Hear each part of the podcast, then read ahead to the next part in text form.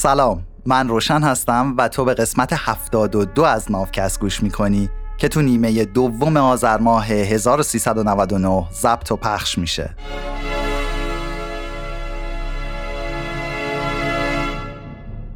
چیزی که در حال شنیدنش هستی ترجمه مستقل من از کتاب سیپینز نوشته یووال هراریه امید نافکست اینه که هر گونه تبعیض از دید و ذهنمون دور بشه و جاش رو به عدالت بده.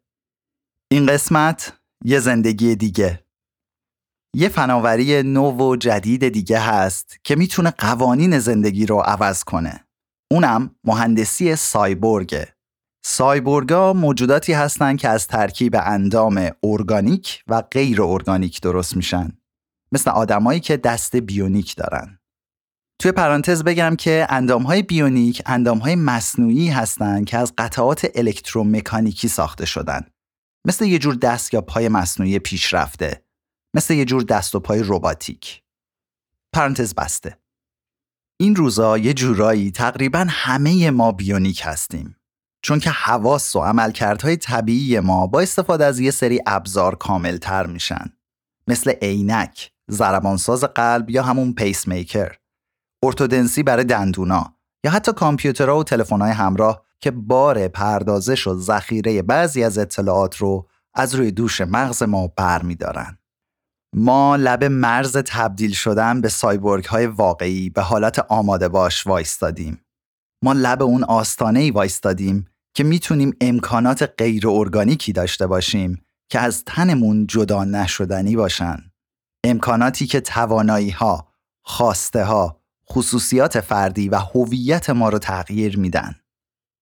آژانس پروژه های پژوهشی پیشرفته دفاعی به اختصار دارپا یه آژانس پژوهشی نظامی متعلق به ایالات متحده است که دارن با استفاده از حشرات سایبورگ می‌سازن. فکرشون اینه که بیان یه سری پردازشگر و ردیاب و چیپ توی بدن مگس یا سوسک کار بذارن که بعدا یه انسان یا یه اپراتور خودکار حرکت های این حشره رو از راه دور کنترل بکنن اطلاعات بدن و بگیرن. همچین مگسی می‌تونه بره بشینه روی دیوار مرکز فرماندهی دشمن و سری ترین مکالمات اونا رو شنود کنه و تا قبل از اینکه انکبوتی چیزی شکارش نکرده می‌تونه به ما خبر بده که دشمن دقیقا چه نقشه ای کشیده. پرانتز باز یادآوری کنم که قبلا توی قسمت 39 از نافکست در مورد دارپا بیشتر توضیح دادم و گفتم که قبلا روی چه پروژه های دیگه هم کار کردن. این سازمان یه پادکست هم داره که توی قسمت شیشش در مورد پروژه متحدین حشره صحبت می‌کنن.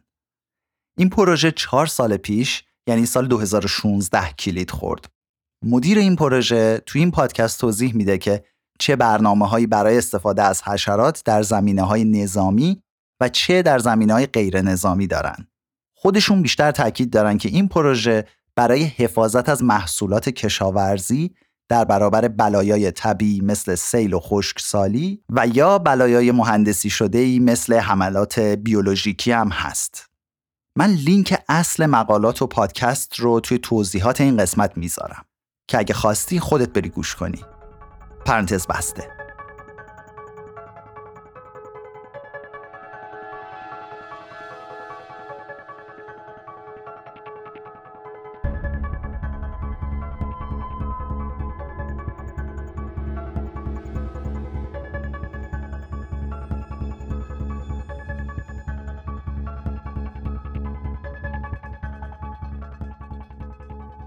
مرکز عملیات نظامی زیردریایی نیروی دریایی ایالات متحده تو سال 2006 گزارش کرده بود که تمایل دارند تا کوسه های سایبورگ بسازن. این مرکز که به اختصار NUWC اسم گذاری شده میگه ما در حال ساخت یه جور برچسب برای ماهی ها هستیم که هدفش کنترل رفتار حیوان میزبان از طریق ایمپلنت ها یا همون کاشتینه های عصبیه. سازنده ها امیدوارن که اینجوری بتونن میدان های الکترومغناطیسی که زیر دریایی ها و مین ها زیر دریا ایجاد می‌کنن رو شناسایی کنن.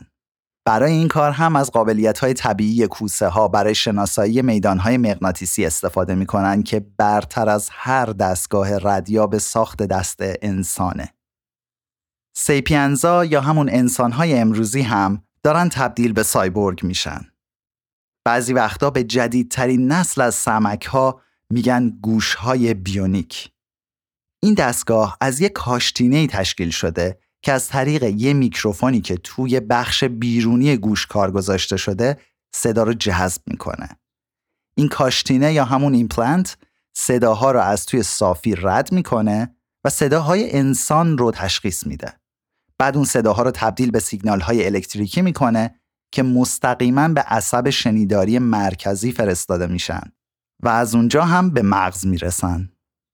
یه شرکت آلمانی به اسم Retina Implant که حامی مالی دولتی داره در حال تولید پروتز یا همون برسازه شبکیه چشمه که شاید بتونه به نابینایان امکان به دست آوردن دید نسبی رو بده که این شامل کاشتن یه میکروچیپ کوچیک داخل چشم بیمارا میشه. یاخته های حساس به نور یا فوتوسل ها نوری رو که درون چشم میافتن جذب می‌کنن و بعد اون نور رو تبدیل به انرژی الکتریکی می‌کنن. اون وقت همین انرژی الکتریکی سلول های عصبی سالم توی شبکیه رو تحریک می‌کنه. بعدش هم ضربه ها و تکانه های عصبی این سلول ها مغز رو تحریک می‌کنن و مغز هم اون تحریکات رو تفسیر به دیدن می‌کنه. در حال حاضر این فناوری به بیمارا این امکان رو میده که تو فضایی که هستن جهتیابی بکنن. حروفات رو تشخیص بدن و حتی چهره ها رو بشناسن. جس سالیوان یه تکنسین برق اهل آمریکاست. سال 2000 هر دو تا بازوی خودش رو تا شونه از دست داد. به لطف بنیاد توانبخشی شیکاگو امروز جس سالیوان از دو تا بازوی بیونیک استفاده می‌کنه. ویژگی خاص بازوهای تازه جس اینه که اونا فقط با فکر کار می‌کنن.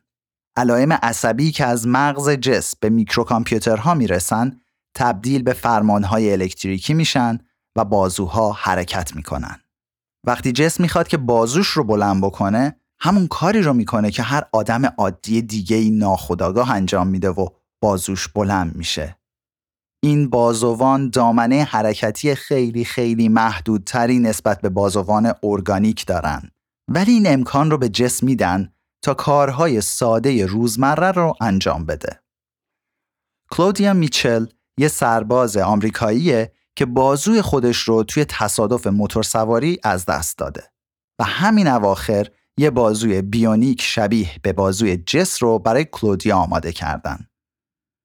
دانشمندا باور دارند که ما می‌تونیم به زودی بازوهای بیونیکی داشته باشیم که بجز اینکه با خواست ما حرکت می‌کنن می‌تونن علائمی رو هم به مغز بفرستن و اینجوری حتی می‌تونن حس لامسه رو هم دوباره پیدا کنن.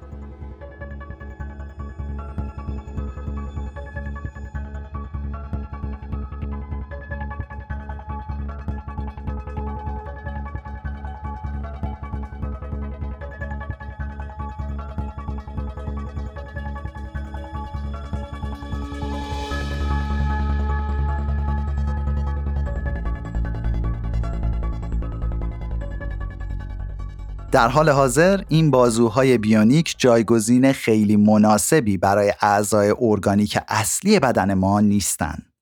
اما اونا قابلیت بالقوه‌ای برای توسعه نامحدود دارن. مثلا میشه بازوهای بیونیک رو از مواد خیلی قدرتمندتر از قوم و خیشای ارگانیکشون ساخت. جوری که حتی یه قهرمان مشتزنی هم جلوی اونا کم بیاره. به علاوه بازوان بیونیک این امتیاز رو دارن که میشه هر چند سال یه بار عوضشون کرد یا می‌تونن از بدن جدا بشن و توی فاصله دور از بدن فعالیت بکنن. این اواخر دانشمندای دانشگاه دوک تو کارولینای شمالی همین آزمایش رو با میمونهای رسوس انجام دادن. یه سری الکترود توی مغز این میمونها کاشته بودن که علائم رو از مغز این میمونها می‌گرفت و به دستگاه های بیرونی میفرستاد. به این میمون ها یاد داده بودن که بازوان و پاهای جدا از اونها رو فقط با استفاده از فکرشون کنترل کنن. یکی از این میمونا به اسم آرورا یاد گرفته بود وقتی که داره دو تا دست ارگانیک خودش رو تکون میده همزمان با فکرش هم بازوی بیونیک رو کنترل کنه. حالا آرورا مثل یکی از این ایزد بانوان هندو سه تا بازو داره و بازوهاش می‌تونن تو اتاقهای مختلف باشن. حتی تو شهرهای دیگه باشن. آرورا می‌تونه بشینه تو آزمایشگاهش تو کارولینای شمالی با یه دستش فقط پشتش رو بخارونه با یه دست دیگهش کلش رو بخارونه و همزمان یه موز رو هم تو نیویورک کش بره ولی خب امکان خوردن میوهی که از راه دور دزدیدیش هنوز برای ما یه رویاست یه میمون رسوس دیگه به اسم آیدویا سال 2008 تو کل دنیا مشهور شد چون که تونست از روی صندلیش تو کارولینای شمالی یه جفت پای بیونیک رو تو کیوتوی ژاپن با ذهنش کنترل کنه. وزن این پاها 20 برابر وزن خود این میمون بود. پرانتز باز مؤسسه رسانه‌ای گاردین یه گزارش داره مال سال 2018 و رفته با سه نفری که حالا یا مادرزادی یا بعدا بر اثر سانحه یک دستشون رو از دست دادن صحبت کرده و در مورد استفاده این آدم ها از دستای مصنوعی گزارش تهیه کرده. خیلی کوتاه در حد یه من لینک یوتیوبش رو توی توضیحات این قسمت می‌ذارم. تو همون گزارش با کسی که تو دانشگاه دوک روی میمون ها کار می‌کنه هم صحبت کرده و فیلم اون میمونی که اسمش آرورا بود رو هم نشون میده. و تو همین گزارش اون خانومی که دست چپش مصنوعیه و از بچگی با همین آرزه به دنیا اومده میگه اگه تو آینده این دستای مصنوعی اونقدر پیشرفته بشن که یه نفر بخواد اینا رو جایگزین دست واقعیش بکنه چی میشه؟ یعنی آیا قانون جلوی این کار رو می‌گیره می‌تونه اصلا جلوی این کار رو بگیره؟ اگه یکی بدون حادثه بخواد دستش رو قطع کنه و به جاش دست مصنوعی بذاره که قابلیت های بیشتری از دست ارگانیک خودمون داره چی؟ آیا ما حق داریم جلوش رو بگیریم؟ پرانتز بسته.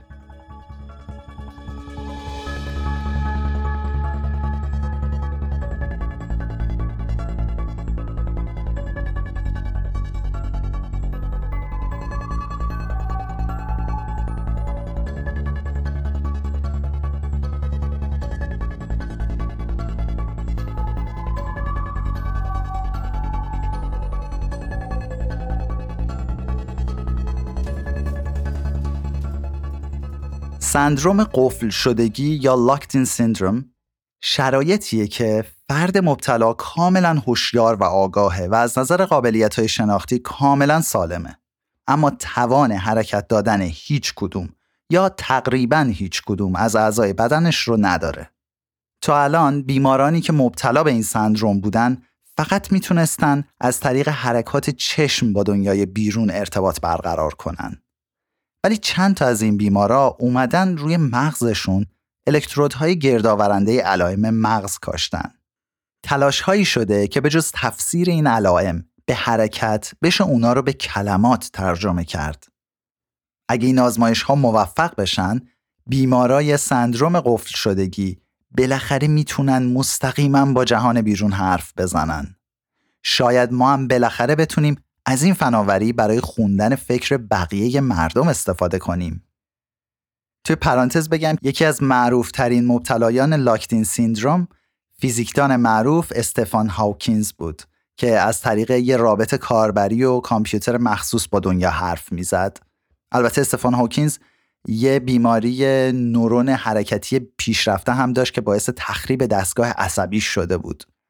اگه بازم دوست داشتی در مورد این سندروم بدونی پادکست All in the Mind مال شبکه ABC هست که توی یکی از قسمتهاش رفته با کسی که مبتلا به این سندروم هست صحبت کرده. من لینک اون پادکست رو هم توی توضیحات این قسمت می‌ذارم. پرانتز بسته. اما الان همه این پروژه ها در حال توسعه هستن.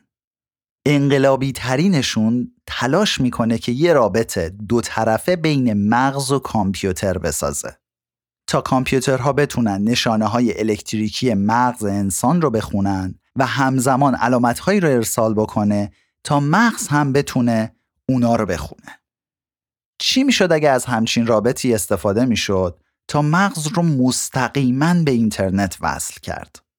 یا چند تا مغز رو مستقیما به هم وصل کرد تا یه جورایی یه شبکه بین مغزی ساخت. اینجوری چی به سر حافظه آدم میاد؟ اگه مغز دسترسی مستقیم به یه بانک حافظه جمعی داشته باشه اون وقت تکلیف خداگاهی و هویت انسان چی میشه؟ تو همچین وضعیتی یه سایبورگ مثلا می‌تونه حافظه یه نفر دیگر رو بازیابی کنه نه اینکه در موردشون شنیده باشه نه اینکه تو زندگی نامه ای که خودشون نوشتن خونده باشه نه اینکه خیال کرده باشه. اینکه این خاطرات مستقیما و انگار که خاطرات خودش باشن به یادش بیاد. اگه ذهنها جمعی بشن مفاهیمی مثل هویت شخصی و هویت جنسی چی میشن؟ اگه رویای تو تو ذهن خودت نباشه و از یه مخزن جمعی آرزوها اومده باشه اون وقت چطور می‌تونی دنبال رویات بری؟ چطور می‌تونی خودتو بشناسی؟ همچین سایبورگی نه دیگه انسانه و نه حتی ارگانیکه. این دیگه یه چیز کاملا متفاوتی میشه. این موجود اساسا اونقدر گونه متفاوتی میشه که ما حتی نمی‌تونیم پیامدهای فلسفی، روانشناختی و سیاسی مربوط به اون رو درک کنیم.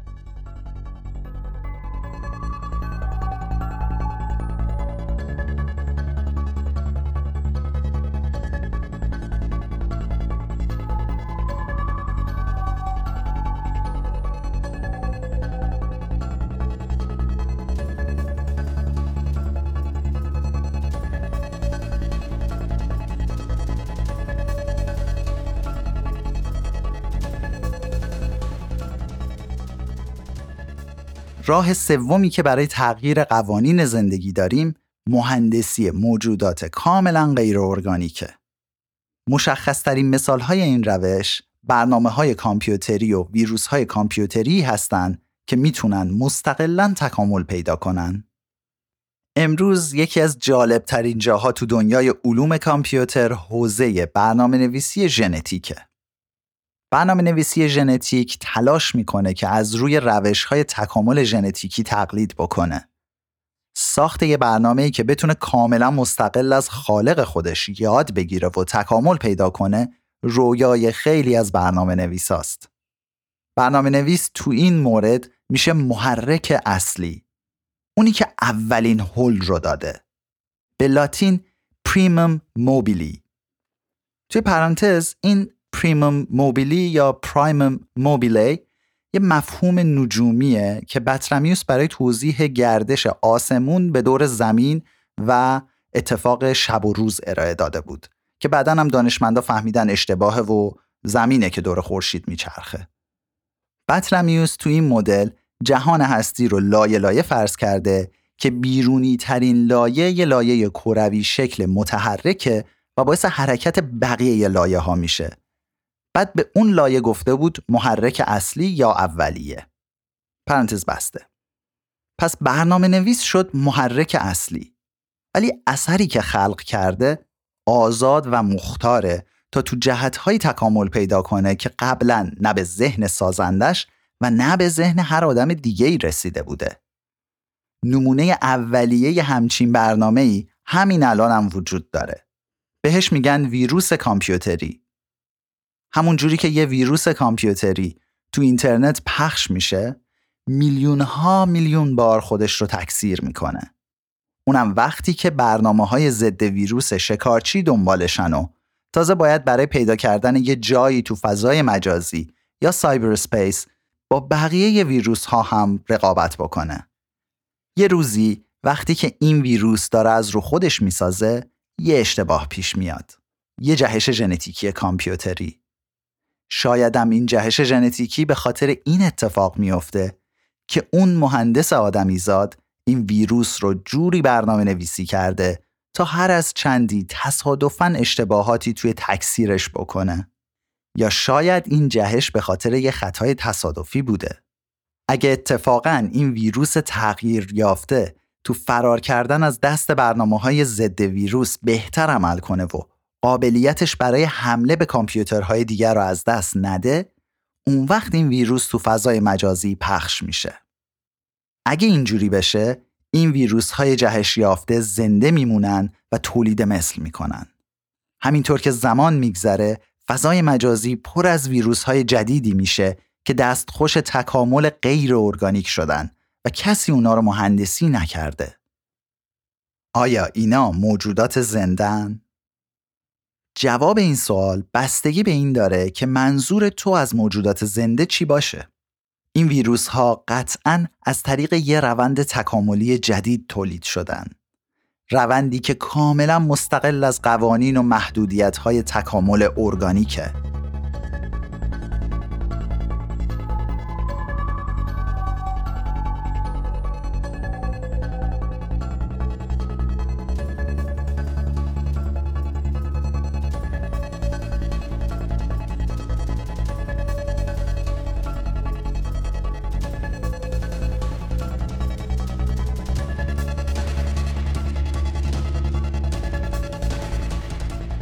حالا بیا یه احتمال دیگر رو تصور کن. فرض کن که تو بتونی یه پشتیبان، یه backup از مغزت بگیری و بذاری روی hard drive قابل حمل. بعد اینو روی لپتاپت اجرا کنی. آیا لپتاپ تو می‌تونه درست مثل یه sapiens و یه انسان امروزی فکر و احساس بکنه؟ اگه اینجوری بشه اون چیزی که روی لپتاپ اجرا شده تویی یا یکی دیگه است؟ چی می شد اگه برنامه نویس های کامپیوتر می‌تونستن یه ذهن کاملا جدید اما دیجیتالی بسازن که از کودهای کامپیوتری درست شده باشه. همه چیزش هم کامل باشه. با یه تصوری از شخصیت و هویتش خداگاهیش و حافظه و خاطرش. حالا اگه تو اینو روی کامپیوتر اجرا کنی آیا این برنامه یه نفره یه فرده یا اگه این برنامه رو از روی کامپیوترت پاک کنی ممکنه که متهم به قتل بشی؟ احتمالا ما به همین زودی یا جواب همچین سوالهایی رو پیدا می‌کنیم. سال 2005 The Human Brain Project یا پروژه مغز انسان با این امید راه افتاد تا یه مغز کامل انسان رو با تقلید از شبکه های عصبی مغز و با استفاده از مدارهای الکترونیک توی یک کامپیوتر بازسازی کنه. مدیر این پروژه ادعا کرده که اگه بودجه مناسب داشته باشن می‌تونیم در عرض یکی دو دهه یه مغز ساختگی انسان داخل کامپیوتر داشته باشیم که گفتار و رفتارش خیلی خیلی شبیه به انسان باشه. اگه این پروژه موفق بشه یعنی اینکه بعد از چهار میلیارد سال دور دور توی دنیای کوچیک از ترکیبات ارگانیک حیات یهو می‌زنه بیرون و وارد قلمرو پهناور غیر ارگانیک میشه.